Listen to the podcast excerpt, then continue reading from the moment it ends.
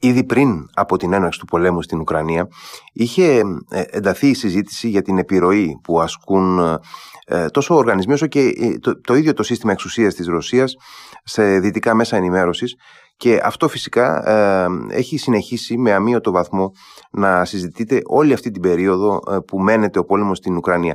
Ωστόσο τον τελευταίο καιρό έχουν πυκνώσει και οι έρευνες ε, και η συζήτηση σχετικά με αυτό το θέμα. Θα συζητήσουμε απόψε για αυτό το ζήτημα, πάρα πολύ σημαντικό ζήτημα για, το, για την ποιότητα της ενημέρωσης και τη ροή της πληροφορίας ε, στις δυτικές χώρες, στις ευρωπαϊκές χώρες. Θα συζητήσουμε απόψε για αυτό το ζήτημα με την Κατερίνα Οικονομάκου, ε, έμπειρη ε, στην ερευνητική δημοσιογραφία και συνεργάτηδα του insightstory.gr. Καλησπέρα κυρία Οικονομάκου. Καλησπέρα, καλησπέρα. Ευχαριστώ για την πρόσκληση. Εγώ ευχαριστώ που έχουμε την δυνατότητα να, ε, να συζητήσουμε απόψε. Ε, κυρία Οικονομάκου, ε, πράγματι νομίζω ότι δεν είναι ένα άγνωστο θέμα. Ε, έχει πολλές φορές συζητηθεί, επανέρχεται συχνά στη δημοσιότητα. Ωστόσο, έχω την εντύπωση ότι όντως τον τελευταίο καιρό ε, μαθαίνουμε πιο συγκεκριμένα πράγματα πάνω σε αυτό. Νομίζω ότι ε, έχεις, έχεις απόλυτο δίκιο ε, ότι μαθαίνουμε περισσότερα πράγματα. Η αλήθεια είναι ότι δεν ξέρουμε σχεδόν τίποτα. Δηλαδή αυτό που συνειδητοποιούμε σήμερα είναι η ζημιά που έχει γίνει, η πάρα πολύ εντατική δουλειά που έχει κάνει η Ρωσία εδώ και σχεδόν μία δεκαετία. Θα έβαζα το σημείο έναρξης στο 2014. Τότε ήταν που ξεκίνησε η μηχανή της ρωσικής προπαγάνδας να δουλεύει στο φουλ. Ε, τότε τα, έπιασε τα ε, δυτικά μέσα ενημέρωσης εντελώς απροετοίμαστα. Θα, θα πω ότι είναι μία εξαίρεση η Φινλανδοί και οι Εσθονοί. Επειδή είναι πολύ περισσότερο υποψιασμένοι, υπήρξαν πάντα πολύ περισσότερο ναι, υποψιασμένοι. Και δεν είναι καθόλου τυχαίο που το πρώτο ρεπορτάζ διεθνώς για τα ρώσικα τρόλς, για την ε, βιομηχανία αυτή των ρωσικών τρόλς στο Ευγέννη Πριγκόζιν, έγινε από δημοσιογράφο στη Φινλανδία, από την Γέσικα Άρο, η οποία μετά έγινε και στόχος ε, φοβερών επιθέσεων από τη Ρωσία, από τα τρόλς, σε σημείο που ε, κινδύνεψε μέχρι και η ζωή της, αλλά αυτό είναι μια άλλη ιστορία. Έχει, γραφτεί ένα, έχει γράψει ένα θαυμάσιο βιβλίο το οποίο έχει μεταφραστεί σε πολλές γλώσσες. Δυστυχώς όχι στα ελληνικά ακόμη. Εύχομαι να συμβεί και αυτό. Αλλά επανέρχομαι λοιπόν ότι το 2014 έγινε η αρχή. Οι δημοσιογράφοι, οι ξένοι ανταποκριτές που κάλυπταν την Κρυμαία και τον Ντονέτ και τον Ντονμπάς ε, έχουν πολύ πικρή εμπειρία. Μιλούσαν και ήταν μοναχικές φωνές δεν τους άκουγε κανένας. Υπάρχουν, ε, θα αναφερθώ ας πούμε σε, μια, σε δύο Γερμανίδες δημοσιογράφους. Η μία είναι η Κατρίνα Άγγεντορφ, είναι πολύ γνωστές στην Ευρώπη. Η Κατρίνα Άγγεντορφ εργάζεται για, το, ε, για τη δημόσια τηλεόραση. Το ίδιο και η συνάδελφός της Γκολινέα Τάι, η οποία τώρα βρίσκεται στο Ιράν. Αυτές οι δύο μιλούσαν τότε ήδη για το αφήγημα της ρωσικής προπαγάνδας που ήθελε τους Ουκρανούς να είναι νεοναζί και φασιστες και μάλιστα δεν ήταν μόνο οι Ουκρανοί, δεν βαφτίζαν μόνο τους Ουκρανούς φασίστες και νεοναζί, αλλά και τους ξένους δημοσιογράφους οι οποίοι έκαναν ρεπορτάζ πάνω στα γεγονότα και πάνω στις συγκρούσεις. Την Άγγεντορφ συγκεκριμένα την περιέγραφαν ως νύφη των Ναζί. Δηλαδή ε, το, ήταν πάρα πολύ οργανωμένο το σχέδιο και θα, θα σας θυμίσω ότι στην Ελλάδα εκείνη την εποχή ε, ήταν ελάχιστες οι αναφορές στο τι συμβαίνει στην Ανατολική Ουκρανία και όχι μόνο αυτό, αλλά για πολλά χρόνια υπήρχε μια βεβαιότητα ότι εκεί πέρα μένεται ένας εμφύλιος ανάμεσα στους φασίστες και τους καλούς ρωσόφωνους. Φιλοξενήσαμε μάλιστα σε ένα φεστιβάλ που είχε γίνει ε, ρωσικής λογοτεχνίας, το οποίο το εξήμενησαν και διάφορα μέσα ενημέρωσης και τους πήραν και συνεντεύξεις, έναν διαβόητο Ρώσο συγγραφέα ε, φιλοπουτινικό, ο οποίος είχε πάει εκεί ως εθελοντής, τον ε, Ζαχάρ Πριλέπιν και ο οποίος τώρα είναι ουκρανοφάγος, κανονικός, δηλαδή είναι, είναι τρομακτικός. Ε, δηλαδή η, η ρωσική προπαγάνδα είχε πείσει μεγάλη μερίδα των δυτικών μέσων ενημέρωσης και των πολιτών ότι οι Ουκρανοί είναι φασίστες. Αυτό ήταν, ε, αν, αν μου ε, ναι, επιτρέπετε τη διακοπή. Ναι. Ε, όχι, όχι. Ε, ε, αυτό που θυμάμαι κι εγώ, όντως από εκείνη την περίοδο, είναι ότι κυριαρχούσε αυτό το αφήγημα και στα ελληνικά μέσα ενημέρωσης. Ε, Ευτυχώς δεν κυριάρχησε, παρότι έγινε προσπάθεια από συγκεκριμένες πηγές να κυριαρχήσει και με την έναρξη του πολέμου πέρσι, αλλά ειδικά το 2014 ήταν πραγματικά κυρίαρχο αυτό το αφήγημα και ε, όντως μοναχικές φωνές ήταν και στην, ε, στα ελληνικά μίντια οι λίγοι δημοσιογράφοι, πολύ λίγοι πραγματικά, ε, που προσπαθούσαν να αρθρώσουν έναν λόγο απέναντι σε αυτό. Να σας θυμίσω ότι την κατάρριψη της, ε, της πτήσης των Μαλαισιανών αερογραμμών και το θυμίζω διότι πολύ πρόσφατα ολοκληρώθηκε η δίκη στην Ολλανδία των τεσσάρων κατηγορουμένων. Mm-hmm. Τρεις από αυτούς καταδικάστηκαν. Ε, Ρώσοι, δύο Ρώσοι και ένας Ουκρανός. Ε, που ήταν ε, αυτονομιστής, φιλορώσος αυτονομιστής.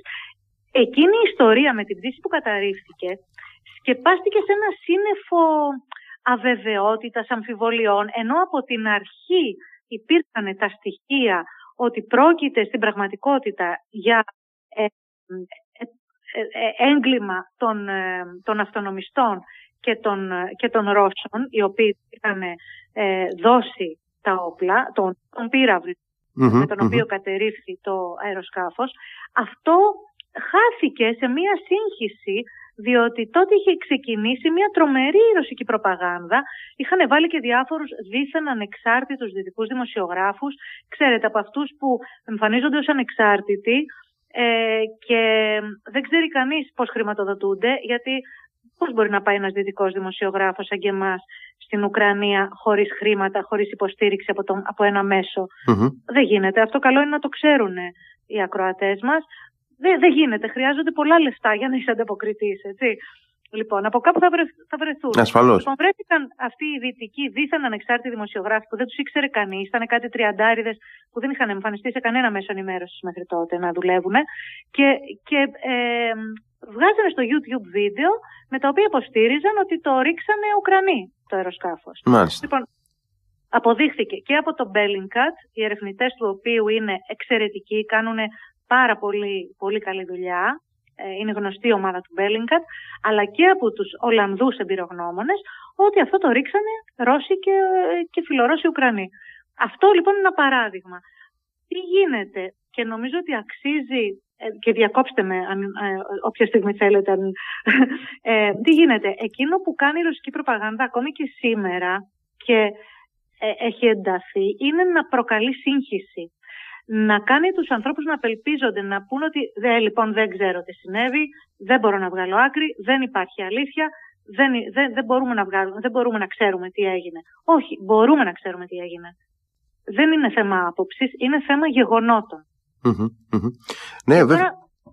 Ναι, να, να πω ότι το αποτέλεσμα της τρομερής επιτυχίας της ρωσικής προπαγάνδας που ξεκίνησε το 2014 το είδαμε στο Ελληνικό Κοινοβούλιο όταν μίλησαν οι δύο μαχητές του Αζόφ που σηκώθηκαν οι βουλευτές μας και φύγανε και μετά ζήτησε και συγγνώμη η κυβέρνηση. Πολύ κακός κατά τη γνώμη μου, δεν καταλαβαίνω γιατί. Ναι, συμφωνώ πολύ. Ε, ναι. έτσι, προσβάλαμε δύο μελοθάνατους. Πιστέψαμε ότι το, το τάγμα Αζόφ είναι νεοναζί και φασίστες. Πρόκειται για ένα τεράστιο ψέμα. Ε, έτσι ακριβώς είναι πραγματικά και ε, ωστόσο αυτή η επιρροή δείχνει να έχει και μία ανθεκτικότητα. Δηλαδή, ναι μεν ε, φυσικά ε, μετά την έναρξη ειδικά του πολέμου στην Ουκρανία, μετά την εισβολή της Ρωσίας στην ε, Ουκρανία πέρσι το Φεβρουάριο, οι περισσότεροι ε, πομποί ενημέρωσης έχουν μία σαφή τοποθέτηση και αυτό το κλίμα του 2014 δεν επανελήφθη Ωστόσο, ναι, ωστόσο υπάρχουν συστηματικά, όχι τόσο πια στα συστημικά μέσα ενημέρωσης, όσο διάχυτα στα, στα μέσα κοινωνικής δικτύωσης και σε μια, ε, πώς να το πω, σε μια ατμόσφαιρα ενημέρωσης που κυκλοφορεί ε, στη, στην κοινωνία, υπάρχουν πομποί οι οποίοι συστηματικά διαδίδουν τις ε, απόψεις ε, της ρωσικής ε, ε, ενημερωτικής, ας το πούμε έτσι, διαφωτιστικής προπαγανδιστικής μηχανής. Ε, ε, ναι, ισχύει αυτό. Συμβαίνει αυτό απολύτως. Καμιά φορά συμβαίνει και σε συστημικά μέσα ενημέρωσης. Εγώ σήμερα είδα ένα κραυγαλαίο κραυγαλαίο προϊόν ρωσικής προπαγάνδας σε συστημικό για παραδειγμα Ε, αλλά βέβαια αυτά είναι τώρα πια σπάνια όπως είπατε κι εσείς. Εκείνο που γίνεται είναι το εξής, είναι ότι πάρα πολλοί αντλούν την, ε, τις, αυτές τις ειδήσεις, αυτή την ενημέρωση από, το, από τους λογαριασμούς στο Twitter του, του Ρωσικού Υπουργείου Εξωτερικών και των διαφόρων ε, πρεσβειών της Ρωσίας σε δυτικές πρωτεύουσες. Ένα είναι αυτό. Το δεύτερο είναι ότι υπάρχει μια σειρά από δυτικούς influencers, έτσι ε, θα τους αποκαλέσουμε, είναι στο Twitter. Είναι αυτοί που λέγαμε πριν ότι παρουσιάζονται σαν ανεξάρτητοι δυτικοί δημοσιογράφοι οι οποίοι λένε εγώ θα σας πω την αλήθεια, μην πιστεύετε τα συστημικά δυτικά εγώ είμαι εδώ on the ground, να ορίστε σας δείχνω τι συμβαίνει και αυτοί είναι όλοι, όλοι πληρωμένοι από τη Ρωσία. Και έχει τεκμηριωθεί αυτό είναι αρκετοί που είναι γερμανόφωνοι. Έχει σημασία το γερμανικό κοινό για τους ρωσους Το κατανοούμε αυτό. Ναι, ναι, κομβική, κομβική σημασία. Ναι. Α, ακριβώς, ακριβώς. Δεν είναι τυχαίο ότι στο Βερολίνο είχαν έδρα τα, τα, τα σημαντικότερα ε, ρωσικά μέσα ενημέρωσης που στόχευαν το ευρωπαϊκό κοινό. Λοιπόν, ε, είναι, λοιπόν, είναι Γερμανοί, υπάρχουν δύο Ιταλίδες, υπάρχει ένας Ισπανός, ε, δύο Βρετανοί, ένας Αμερικάνος είναι όλοι αυτοί. Ένα, μία λοιπόν πηγή από την οποία αντλούν και τα ελληνικά, κάποια ελληνικά μικρά μέσα ενημέρωσης που παρουσιάζονται ως ανεξάρτητα και αντικειμενικά. Και αντισυστημικά, ναι, ναι. Αντισυστημικά, ναι, πολύ σωστή παρατήρηση, αντισυστημικά. Λοιπόν, αντλούν από εκεί, αντλούν από το TikTok. Το TikTok είναι μια πολύ σοβαρή μηχανή παραγωγής και διάδοσης της ρωσικής προπαγάνδας. Εκεί κάνουν πολλή δουλειά οι Ρώσοι και εκεί υπάρχει κατά τη δική μου τουλάχιστον εκτίμηση ένας σοβαρός κίνδυνος διότι απευθύνεται σε πολύ νέους ανθρώπους που δεν έχουν ακόμη τα εργαλεία ή τη γνώση για να ξεχωρίσουν, ε, να, να, αξιολογήσουν αυτά που, που τους ε, σερβίρουν. Και έπειτα υπάρχουν και οι ιδεολειψίες, έτσι, ε, γιατί όλοι είμαστε σε, έχουμε κάποιες συγκεκριμένες απόψεις και, και έχουμε την τάση ενδεχομένως να αναζητούμε ε, τις ειδήσει που θα επιβεβαιώσουν αυτό που εμείς Ακριβώς. πιστεύουμε και ε, αντί να θέσουμε ερωτήματα. Ας πούμε, ε, προημερών, φαντάζομαι θα το είδατε ότι ε, υπήρξε ένα, ένα ρεπορτάζ, το βάζω σε εισαγωγικά του Σέιμουρ Χέρς, του Αμερικανού ε, δημοσιογράφου, πολύ γνωστός, το οποίο όμως το δημοσίευσε μόνος του και αυτό δεν είναι καθόλου τυχαίο. Ε, δεν βρήκε αυτός ο διάσημος δημοσιογράφος κανένα σοβαρό μέσο να δεχτεί να δημοσιεύσει το ρεπορτάζ του, διότι είναι διάτριτο, είναι, είναι πραγματικά τραγικό. Ε, βρήθη από ανακρίβειες, είναι, δηλαδή, ήδη οι fact checkers το έχουν πιάσει και το έχουν ξετινάξει. Αυτό όμως το, το πήρανε όσοι ρωσόφιλοι ε, ε, χάρηκαν ε, πάρα πολύ. Το πήραν αυτό το δημοσίευμα, το, οποίο, το ρεπορτάζ το οποίο λέει ότι οι Αμερικάνοι με τους Νορβηγούς ανατινάξουν τους δύο αγωγούς. του Nord Stream. Ακριβώς. Και το πήραν και το κάνανε σημαία. Εντάξει. Περιθωριακά site, διότι αυτός ο Χέρς δυστυχώς είναι απαξιωμένος εδώ και αρκετά χρόνια γιατί ήταν πάρα πολύ κοντά στο, στο καθεστώς Άσαντ. Καθόλου τυχαία όλοι αυτοί που λέμε είναι θαυμαστές και του Άσαντ. Έτσι δεν είναι τυχαίο. Δεν είναι τυχαίο. Ε, οι, τα ίδια πρόσωπα που παρουσιάζονται ως ανεξάρτητοι παρατηρητές, ανεξάρτητοι δημοσιογράφοι κτλ. πάντα είναι υπέρ του Άσαντ και υπέρ του Πούτιν.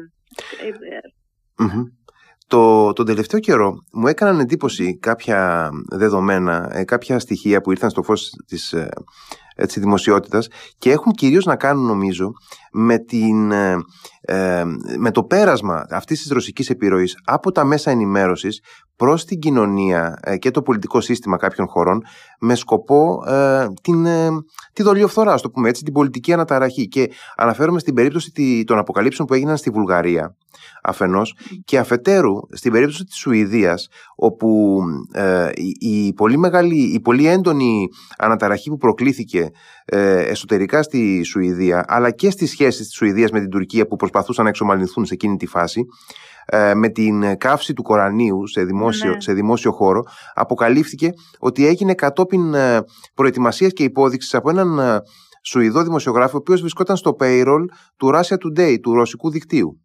Ναι, ναι. Ναι, δυστυχώς, δυστυχώς συμβαίνει αυτό και νομίζω ότι πρέπει να είμαστε προετοιμασμένοι να το δούμε και αλλού ε, ε, είναι απολύτως βέβαιο. Πρέπει να είμαστε προετοιμασμένοι. Τα, τα... Μιλάμε, για, μιλάμε για χειραγώγηση πραγματικά. Δηλαδή ε, ναι. κατασκευάζεται μια πολιτική πραγματικότητα πάνω στην οποία μετά ε, τρέχουν να σβήσουν φωτιές ε, οι κυβερνήσεις κατά κάποιο τρόπο. το, το πιο... Αν θες, μέσα σε, αυτό, σε αυτή την κατηγορία των ενεργειών δολιοφθοράς ή υπονόμευσης mm της, ε, της δημοκρατίας θα έβαζα και κάποιες διαδηλώσεις που, που αρχίζουν να γίνονται σε ευρωπαϊκές πρωτεύουσες εκτιμώ, χωρίς να, χωρίς να προβλέπω, εκτιμώ από αυτά που, ότι, ότι θα, θα πληθύνουν ε, υπέρ της ειρήνης. Σε αυτές τις ε, διαδηλώσεις υπέρ της ειρήνης βλέπουμε ότι εμπλέκονται πρόσωπα τα οποία ε, έχουν σχέση με τη ρωσική προπαγάνδα, έχουν σχέση με τις θεωρίες συνωμοσίας. είναι πάνω κάτω οι ίδιοι άνθρωποι οι οποίοι ε, οργάνωναν τις διαμαρτυρίες κατά των μέτρων ε, για, την, ε, για την προστασία από τον COVID. Θα το δούμε. Αυτό, αυτό μου, το, μου το είχαν επισημάνει ε, στην, στο Βίλνιος της Λιθουανίας κάποια στιγμή όπου έκανα ένα ρεπορτάζ όπου είναι πολύ έμπειροι στον, στην, στην αντιμετώπιση της ρωσικής παρα πολύ έμπειροι. Όπως και οι Εσθονοί, για αυτονόητους. Για ναι, όλοι οι Βαλτικοί και οι, οι Σκανδιναβικοί, ας πούμε, ναι, ναι, ζώνη. Ακριβώς. Και μου είχαν επισημάνει και μου λέει, θα το, θα το, μου λέει πιστεύουμε ότι θα το δείτε και αλλού στην Ευρώπη. Και νομίζω ότι αρχίζει ήδη να συμβαίνει. Αυτό το κίνημα υπέρ της ειρήνης είναι στην πραγματικότητα ένα κίνημα. Ε, για, για την εγκατάλειψη των Ουκρανών. Ε, και ε, επειδή μπορεί κάποιος που δεν έχει παρακολουθήσει πάρα πολύ στενά όλη αυτή την υπόθεση να, να αναρωτηθεί, μα είναι δυνατό, είναι κακό πράγμα να, να φωνάζει κανείς για την ειρήνη, ε, την οποία ευχόμαστε όλοι και φυσικά όλοι θέλουμε να υπάρχει ειρήνη στον κόσμο και να, υπάρχει, να ειρηνεύσει και η Ουκρανία, όλοι το θέλουν αυτό. Αλλά όταν υπάρχει μια ε, εισβολή μιας ε, χώρας σε μια άλλη χώρα και συνεπώς ε, προκαλείται και ένας πόλεμος λόγω αυτής της εισβολής, τότε ε, το να σταματήσει ο πόλεμος όταν θα έχει καταληφθεί ένα κομμάτι αυτής της χώρας και ε, να, να παραμείνει, να παγιωθεί η κατάσταση έτσι, ουσιαστικά βολεύει, εξυπηρετεί αποκλειστικά και μόνο τον εισβολέα. Εξυπηρετεί αυτόν ο οποίος έχει προκαλέσει τον πόλεμο. Οπότε λοιπόν το να, το να είμαστε γενικώς και έτσι, πώς να το πω ε, με μια ιδεώδη αντίληψη γενικώς και αφοριστικά υπέρ της ειρήνης χωρίς να μιλάμε για την ε, αντικειμενική κατάσταση νομίζω ότι τελικά ε, εξυπηρετεί τον Πούτιν και τα κάνω αυτά τα σχόλια γιατί υπάρχει και στην Ελλάδα ένα αντίστοιχο ρεύμα σκέψης. Μα, μα φυσικά είμαστε, είμαστε υπέρ της ειρήνης. αλλά γιατί να διαδηλώσουμε υπέρ της ειρήνης στην Αθήνα και όχι στη Μόσχα. Δηλαδή ε, γιατί δεν ζητάμε από τον Πούτιν, γιατί δεν καλούμε λοιπόν όλοι μαζί τον Πούτιν να σταματήσει τον πόλεμο κατά των Ουκρανών. Δηλαδή η ειρήνη είναι πολύ, απλή, πολύ απλό να έρθει αν σταματήσει ο Πούτιν τον πολεμο Θα ζητάμε από τον αμυνόμενο να σταματήσει να αμήνεται. Δηλαδή ε, θα έρθουν, θα έρθουν μέσα στα σπίτια μας να, θα έρθουν στα σπίτια μας να μας βιάσουν και εμείς θα, πούμε, θα καθίσουμε να μας βιάσουν γιατί θέλουμε την ειρήνη. Α, περί αυτού πρόκειται. Ναι, ακριβώς, ακριβώς έτσι. Αν θέλεις ειρήνη, ζήτα τη από τον Πούτιν. Απέτησέ την από τον Πούτιν για να καταλάβω. Δηλαδή, ε, γιατί ζητάμε την ειρήνη από, το, από τα λάθος πρόσωπα. Ε, Φυσικά με την ειρηνη Ε, Αλλά βέβαια, είναι πάρα πολύ απλά τα πράγματα. Ακριβώς. Και ε, πραγματικά δεν. Ε, ε, δεν μπορώ εύκολα να αντιληφθώ ε, το, ε, ένα, ένα κίνημα υπέρ της ειρήνης χωρίς να κατονομάζεται αυτός ο οποίος την έχει παραβιάσει. Έτσι. Αυτός ο οποίος την έχει παραβιάσει επίσης ε, έχει καταστήλει το, την ελευθερία του λόγου στη χώρα του. Ακριβώς. Απαγορεύονται οι διαδηλώσεις στη χώρα του. Όποιος βγει με ένα λευκό χαρτί, λευκό, Λευκό χαρτί, ναι, ναι. ναι. πάει κατευθείαν στο κρατητήριο. Όποιος βγει με ένα χαρτί που έχει πάνω πέντε τελίτσες πάει κατευθείαν στο κρατητήριο. Ε, μέχρι και παιδιά έχουν αρχίσει να συλλαμβάνουν. Εχθές, εχθές καταδικάστηκε η Μαρία Πονομαρέγκο επειδή είχε αποκαλύψει, η, δημοσιογράφος, η, η Ρωσίδα δημοσιογράφος, επειδή είχε αποκαλύψει ότι ε, η, η, η ρωσική αεροπορία βομβάρδισε το, το θέατρο της ε, Μαριούπολης όπου βρήκαν το θάνατο ε, πάνω από 1.200 άνθρωποι. Και, και, και το, μια που αναφέρατε το θέατρο της Μαριούπολης, να θυμηθούμε και τη φοβερή, τα φοβερά ψέματα που διαδόθηκαν τότε και στην Ελλάδα έτσι, σχετικά με το τι έγινε στο θέατρο της Μαριούπολης και άκουγες ακόμη και καλοπροαίρετους ανθρώπους να λένε ε, δεν θα μάθουμε ποτέ την αλήθεια. Ναι, ναι. Φυσικά και τη μάθαμε την αλήθεια. Γιατί να μην τη μάθουμε την αλήθεια; Τη μάθαμε την αλήθεια. Η αλήθεια πάντα λάμπει στο τέλος. Τα τεκμήρια υπάρχουν, υπήρχαν. Αποδείχθηκε. Τώρα πια με τη βοήθεια της τεχνολογίας μπορούμε πραγματικά να τεκμηριώσουμε πάρα πολλά πράγματα. Αυτό έχει Αλλά παρόλα αυτά η ρωσική προπαγάνδα έλεγε για την, ότι το θέατρο ε, δεν το βομβάρδισαν οι Ρώσοι, ότι είναι ηθοποιοί, αν θυμάστε καλά, οι γυναίκες. Ναι, ναι, ναι, ναι, ναι. Ε, και κλείνοντας, να ρωτήσω, επειδή είπαμε ότι υπάρχει για παράδειγμα η βαθιά διείσδυση της ε, ρωσικής επιρροής ε, ειδικά στο γερμανόφωνο κοινό, δηλαδή στοχεύοντας στο γερμανόφωνο κοινό και ξέρουμε κιόλας ε, την περίπτωση ε, Σρέντερ, ξέρουμε ότι υπάρχει ε, πολύ έντονο ε, lobbying και επιρροή ε, στο γερμανικό πολιτικό σύστημα παρά το γεγονός ότι ε, είναι σφόδρα αντίθετη η Γερμανία και όλες οι ευρωπαϊκές κυβερνήσεις, οι περισσότερες μάλλον, όχι όλες ε, γιατί υπάρχει και η περίπτωση της Ουγγαρίας για παράδειγμα οι περισσότερες ευρωπαϊκές ναι. κυβερνήσεις είναι σφόδρα αντίθετες στην πολιτική της Ρωσίας και και τα συστημικά μέσα γενικά σε, σε γενικό πλαίσιο είναι σαφέστατα εναντίον της ρωσικής πολιτικής. Ωστόσο αναρωτιέμαι ε, υπάρχουν, υπάρχει μια συζήτηση ή θα έπρεπε να υπάρξει ε, σε επίπεδο Ευρωπαϊκής Ένωσης για τη συγκρότηση ενός ε, αμυντικού μηχανισμού, να το πω έτσι, εναντίον όλης αυτής της επιρροής. Γιατί δεν υπάρχει κάτι τέτοιο. Υπάρχει. Υπάρχει μια task force. Αχα, αυτό δεν το γνώριζα, ναι. Ναι, ναι, ναι. Υπάρχει μια task force, νομίζω ότι ιδρύθηκε το 2015 ή το 2015 ή το 2016, η οποία κάνει πάρα πολύ εντατική δουλειά. Ε, ωστόσο, είναι μια ομάδα από λίγους ανθρώπους, δεν μπορεί να, να πιάσει τα πάντα. Mm-hmm. Κάνουν όμως σοβαρή δουλειά και νομίζω ότι, νομίζω ότι, ότι ε, έχουν σχέδια και για να την ενισχύσουν. Αλλά εντάξει, μην πω καμιά ανακρίβεια, νομίζω όμως ότι, ότι, ότι υπάρχουν σχέδια για να ενισχυθεί. Κάνει δουλειά. Όμως αυτή η δουλειά δεν αρκεί γιατί αν δεν κάνουμε σε κάθε χώρα κάτι ξεχωριστά και το κάτι ξεχωριστά είναι να αναγνωρίζουμε, να μάθουμε εμείς να αναγνωρίζουμε τη ρωσική προπαγάνδα ή την κινέζικη προπαγάνδα. Ε, αυτά πρέπει εμείς να μάθουμε να τα αναγνωρίζουμε. Εκεί εγώ βλέπω μια αληθινή αδυναμία στην περίπτωση της δικής Ή απροθυμία. Ή απροθυμία. Ναι, ναι, ναι, μπορεί να είναι και απροθυμία, ναι. ναι. ναι. ναι και δυστυχώς υπάρχει και η ευθύνη των μέσων ενημέρωσης από ένα σημείο και μετά, οποιασδήποτε μορφής μέσων ενημέρωσης, νομίζω. Απολύτως, απολύτως. Η, η, η ευθύνη είναι πρώτα δική μας. Ε, ναι. Γιατί έχουμε ε, και, και τον τελευταίο χρόνο έχουμε έτσι πραγματικά έχουμε χαρεί εντός εισαγωγικών κάποιους ε, ανταποκριτές ελληνικών μέσων από τη Μόσχα έτσι, με τις ανταποκρίσεις ναι. τους οι οποίες, ναι. είναι, οι οποίες ανταποκρίσεις τους είναι ε, πραγματικά από το Κρεμλίνο μέσα προέρχονται δηλαδή τι να πει κανείς τέλος πάντων Ναι, ισχύει Ισχύει. Δεν, δεν ξέρω τι να σχολιάσω. Ναι, ναι. ναι. Είπαμε, ευθύνη των μέσων, υπάρχει ευθύνη των μέσων ενημέρωσης. Ναι. Τι άλλο να πούμε, ναι. Είναι, είναι ε, πάντως, ε, ε, είναι, ξέρω εγώ, θα, θα, θα ευχόμουν οι, οι Έλληνες ε, αναγνώστες, τηλεθεατές και ακροατές να είναι πιο απαιτητικοι Ε, θα το ευχόμουν και, και πιο μαχητικοί. Αυτό νομίζω ότι θα βοηθούσε και εμάς να γίνουμε καλύτεροι. Θα μας ανάγκαζε να, να ψάχνουμε περισσότερο, να είμαστε πιο ακριβείς. Ναι. Μπορεί να γίνει κάποια στιγμή. Ε, ας το ευχηθούμε. Κυρία Κονομάκου, ευχαριστώ πάρα πολύ για τη συζήτηση. Εγώ ευχαριστώ πάρα πολύ για την πρόσκληση. Να είστε καλά. Να είστε καλά. Καλό βράδυ. Επίσης, γεια σας.